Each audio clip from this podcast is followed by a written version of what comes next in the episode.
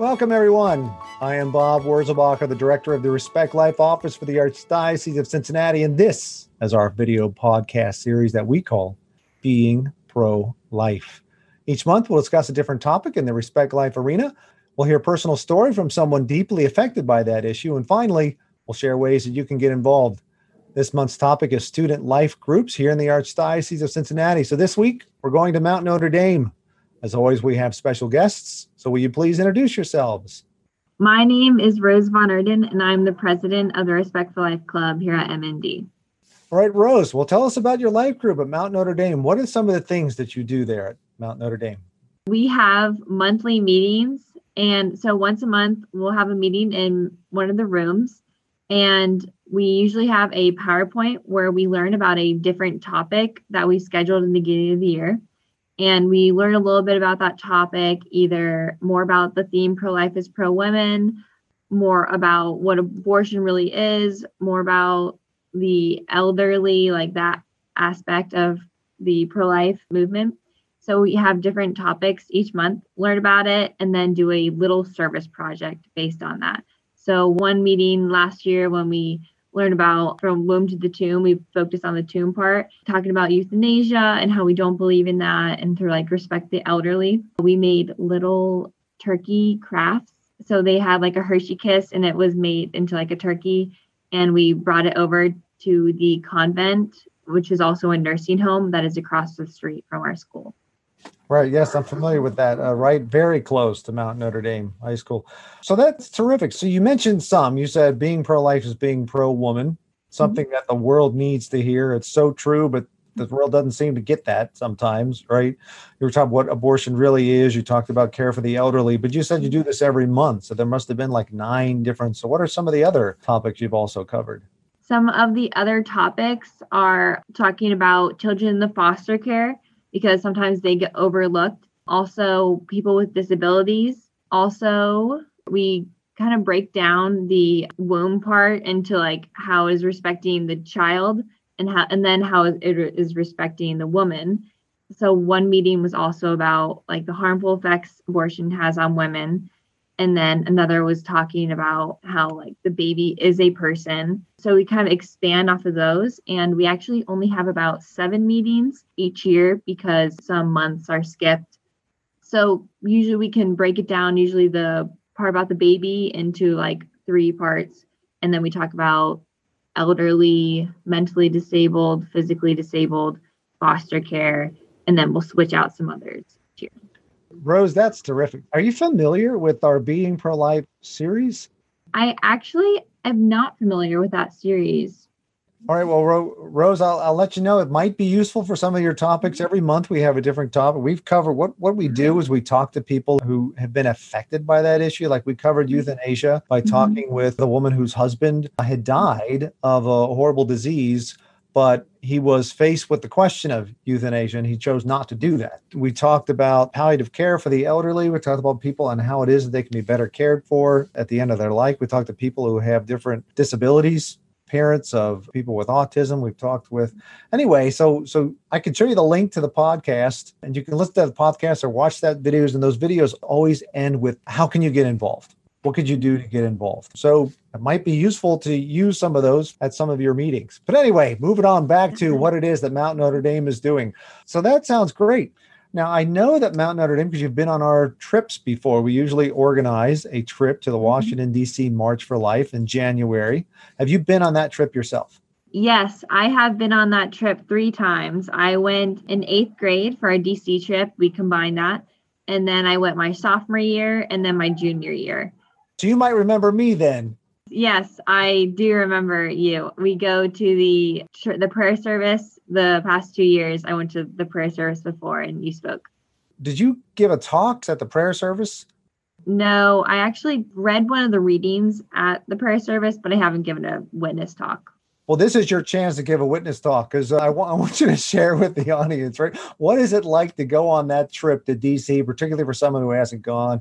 And alternatively, at the same time, and why is it important to go on this trip?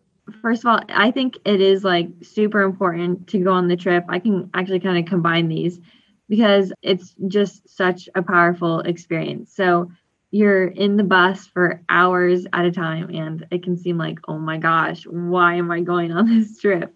But the people really make it the best and then once you make it there in the morning and you get to go to the mass like seeing all those people like thousands of kids from around the whole country it's just so inspiring. And i think it's nice to have something once a year to really like reignite your faith because sometimes we can trickle down or it's not as passionate about it because you're busy with other things. And their March for Life for me just really reminds me like what I'm fighting for and that I'm not alone because sometimes it can seem like everybody is against you when you're not surrounded by people who agree with you and you know not to always surround yourself with people who agree with you because you need to have people to challenge your beliefs and so you can grow your defense of it but so the march for life really shows you people that you are not alone and that you can do this and like you can make a difference and help these women and these babies. So Rose, tell me a little bit about what what's it like? What's the experience itself like? How lots of people, the crowd, the enthusiasm. So the bus, so for the prayer service, it's nice to like see all the people from around your area and see people you recognize. So that's really cool to start out before you can get on the bus. And then the bus right there, about 10 hours, very long, but everyone's so excited that you rarely even notice, honestly. And then going into, like I said, the arena at DC, that's super inspiring. There's so many people there. So you go through the mass, and then there's like a, a rally before, and like there's some like people who talk, who give like really inspirational talks, who have like been part of the pro life movement. And then you go out, and there is a talks on the National Mall and last year we did that and it was really cool to like see all like these people that you usually only, you know, you hear about, but they're like giving talks about that. So that's about a couple hours. And then the march itself is probably like the shortest part of it because everyone just starts walking towards and it's not like a mad dash. I, you know, there's so many people that you're kind of like going one step at a time and then all of a sudden you're just like in the street and you're just walking and everyone has to like hold on to each other because there's so many people. I remember one year we're all like, everybody grab somebody. So we're all like grabbing each other's arms and walking down. Um, to make sure we don't lose anybody. And uh, yeah, when I feel like you get to the Supreme Court building like that, it's so fast. And then once you're there, there's a lot of people with signs, and there's even like news reporters there. And then it's weird because it's kind of just all over, and everyone's trickling out and everyone's kind of like on that high from you know walking through. And also what's really fun is when you're walking through with everybody there's so many people and then once it starts to get more even and everyone's walking sometimes you do like cheers. Like i love babies. Yes i do. I love babies. How about you? And then you kind of just do that. So it really builds a sense of community even though if you're from opposite sides of the country you really feel like you're connected to all these people in your country and then afterwards, we, I think it was Senator Chabot hosts in one of the buildings near to the Supreme Court. The Rayburn buildings, Congressman Steve mm-hmm. As well as Congressman Brad Wenstrup. So they, and they provide food and lunch for us. And we can see people from the Cincinnati area. And it's just a kind of time to like cool down and kind of like talk about the experience and then get on the bus. And then we actually take a detour at a retreat center. And it's really nice to go to that retreat center because we meet up with everyone from the Cincinnati area and then they talk about like everyone like gives witnesses about what was their favorite part about it, what really moved them. And I remember last year we did like giving us like reasons why we believe because sometimes like you're so into it, but you're like you couldn't really give the reasons, you know, like you know you have these reasons, but it's they give you like the recipe. And so you have the facts in your head, you have the way to say it respectfully and so that you can defend your beliefs. And that was really nice to have that like that send off be like all right you participate in this march. You know the reasons that you are this now. Go out back home and tell everybody you know? And so we have that we have dinner and then the drive back yeah, that is the uh, that's a Potomac Center that's been part of it's been part of the Archdiocese of Cincinnati group bus trip for three or four years now. Now, unfortunately, because of COVID, the march of certainly is still happening in DC, and everybody that plans that march in Washington D.C. wants to make sure it's very clear that I'm saying that that march is still happening. But the bus trip from the Archdiocese mm-hmm. of Cincinnati, that, that bus trip has been canceled because we just don't know how we can mix people, kids from different schools and families onto a group of buses, make it financially possible to do that. But has Mount Notre Dame made a decision yet? Do you know? Are you still going to try to go, or are they you're going to stay home and do something else? So we really, really want to go. So at our meeting next week, we're going to talk to the whole club, and because if you're going to go, it would have to be more of a parent. Parents would drive down. So we're going to get people to talk to their parents to see if it could physically be possible to do so. But we're really going to try to do that. And otherwise, we would give the option of people who, some people have tournament during that time. And so they probably wouldn't be allowed to go to DC. So we'll have some of the people who can go and we'll really try to make that trip work, go to DC. And then we're going to have a separate group of people who could stay here. And then we're looking at some opportunities with Moeller and also Badin is having something. So we're going to also try to make both work. Yeah, we're recording this in October. So if you're wondering why it is that Mount Notre Dame doesn't know what they're doing two weeks from now, it's because we're publishing this in January, but we're talking in October. So not all the plans have been made, just so the listeners know what's going on there. Okay, so let's go back to what your club does. So you meet a lot, you have different topics that you talk about, and and, and you do some kind of a service activity usually, right, related to that. Um, so who comes up with this plan? You're you're the president of the Life Club at Mount Notre Dame, right? Is this your first year as president? Actually, uh, I've been president for the past three years because there was not anybody who wanted to do it. There were six people in the club my freshman year. And my mom was kind of just like, honey, just go. Like, you better be going to that Respect for Life Club. And of course, I believe in the cause, but I was more just like, I don't have time after school. But I started going. I was going to every single one. And then at the end of the year, it was mainly like juniors and seniors. I was going, and then they asked if anyone wanted to lead. And I was like, I'll apply to be like the secretary or something. But only two people applied. And so they're like, okay, do you guys just want to lead? And so I was like, okay. So sophomore year, I remember the meeting before school started. They're like, yeah, so basically you can do anything you want with this club. I'm like, that is no help at all. So I just basically worked with my moderator, Mrs. Bolin, and we came up with some stuff. So that's pretty much how it went. And then Ava became my vice president last year. And so we've been, it's mainly me, her, and Mrs. Bolin who come up with these plans. So we came up with this structure of doing learning about a topic and then doing a service activity we mainly came up with learning about a topic my sophomore year. And then my junior year, we're like, we should add some service opportunities. And so some more people started coming and we wanted to do more service. Now there's 50 plus people in the club. I'm super happy to say. And we do service activities. So now we're under the umbrella of the MND service program instead of just a club. So we've really grown. Well, Rose, so it sounds like we need to clone you to be the president of every life club in the archdiocese. You grew it in in from six to like 50 in like a year or two. That's incredible. That was going to be part of my question. You're the one who did it. So let's say someone is at a school where there is no life club or there's only six people at their life club, right? In addition to what you already said, what happened. Do you have any advice? Like, okay, what should you do if you're at another school and six people meet and they hardly know what to do? What how how can you get this off the ground and turn it into something that 50 people go to? So honestly, I attribute it all to the Holy Spirit. You know, give it to God and he will multiply the loaves. So I think it's really advertising, catering to your people because there I found that there's so many people who are pro-life. I mean, a lot of these were like Catholic schools, so there's going to be, you know, there should be like majority of people who are pro-life, and they just don't really know about the club. Think they like don't really do much. I think people are much more invested when you make it about service and you actually do things at your club. So, and that's what I did. I was thinking like, what clubs do I stick with? And it was the clubs that I did service with, and also advertising the March for Life because everybody loves to go on those.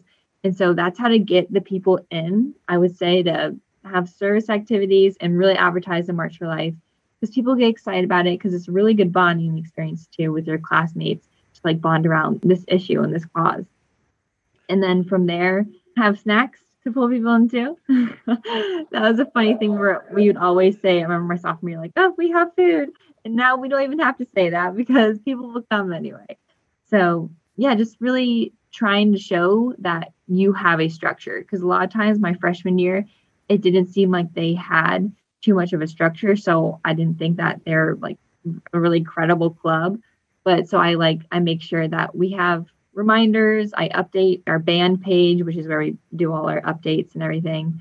So it shows that like we are active and on top of it. So hopefully right. that helps. But if anything, just put your heart into it and put it out to as many people as possible. And so there were some meetings my sophomore year where only about 10 people came. And I was like, oh gosh, but even my all anyway. And then I would discover later on that people wanted to come, but it just didn't work with their schedule. And the next meeting, they were there.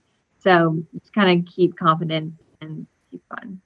Right. Sounds like you could write a book about that. So number one, leave it till the Holy Spirit, right? Throw it, throw it at the feet of God. But then, of course, you know, beyond that and the practical pieces, uh, give people something to do. So they're not just sitting in another class or something. They're actually doing something to serve the world, right? Yeah. Or serve the community. That's a big one.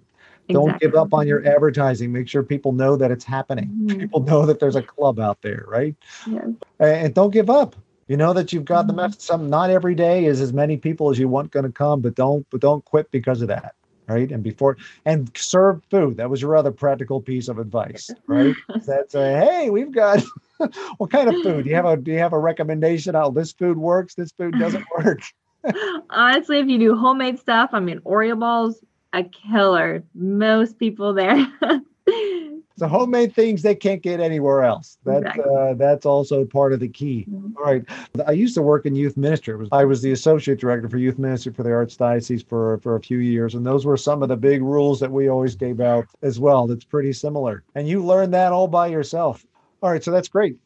Yeah, no, thank you for all those questions. Those are all really good, and I just want to emphasize that I know it's like, whoa, she grew it from six to 50. And I mean, I think a lot of people, when you hear that, I did not think I was going to do that. I did not want to be president at all. I was like, this is too much.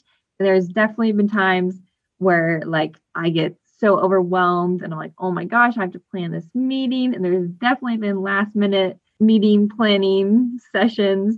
But I think what's been the thing that's kept me confident and kept people coming is just mine and Mrs. Bolin, the moderator, and my co-president Ava Williams, just our passion for it. And people are so relieved to have other people who also believe in it. Because sometimes it can feel like this culture of, you know, pro-choice, which is really just this culture of death, which is sad. But people feel like they're anti-woman if they are pro-life and just by putting out the message that they like pro life is pro women and that they can find a safe place and they have a voice in this club. And just by putting that message out really gets people to come. So we are just the channels through which the holy spirit works and to grow this culture of life that people really want to be part of. Just gotta remind them and pull nudge them a little bit with food Rose, if, if you have time, I would love to hear maybe the uh, you're an all-female school out there at Mount Notre mm-hmm. Dame, and that's a message that people need to hear that pro-life is pro-woman for our audience. Mm-hmm. Why is it? Because people think, right, reproductive rights, this is so anti-woman. Mm-hmm. How is it that it's pro-woman message? How would you articulate that? We're actually making our bulletin board right now, and uh, we want to put a part, a big part of it is pro-life is pro-woman, and have several reasons why. So I'm actually just about to research that more. But as of now, for my beliefs now, I would say that pro life is pro woman because my mom is a uh, clinical psychologist and she has had post abortive women clients. But she told me how these all these stories about how they just like regretted it, the post traumatic stress, and some like the physical injuries and things that have had on them. And it's nothing like oh, it's going to kill you. But these are horrible things that they have to live with. And life is pro woman because we don't want we want to keep these women from having to go through those horrible situations. I think our culture pushes women into making those decisions hastily and to um, this culture of convenience. But we need to realize that look at the long term effects and look at our options, including like adoption. But then also because all the little girls that are being killed, I don't think that pro life is pro woman because we're keeping like these women who, you know, could be women alive and giving them a chance at life. Yeah. So I think those are the two major things that I would say pro life is pro woman. All right. Well, thanks for talking with us today about what it is that Respect Life clubs are doing in high schools and other schools here across the Archdiocese. Thanks, Rose, for talking with us specifically about what's going on at Mount Notre Dame and how it is that you can start your own group if it's not happening at your school, or maybe if it's happening but not quite so well, maybe you can take some of these ideas and put them into place and get an even more active group happening at your school. Well, thanks for talking with us today. Of course. Thank you so much for having me. And I want to thank all of our viewers and listeners for tuning in on this episode of our Being Pro Life series. Head to the website to view more resources talked about in this episode at www.catholicaoc.org slash being dash pro dash life. Thank you again for joining us today. I look forward to being with you next time.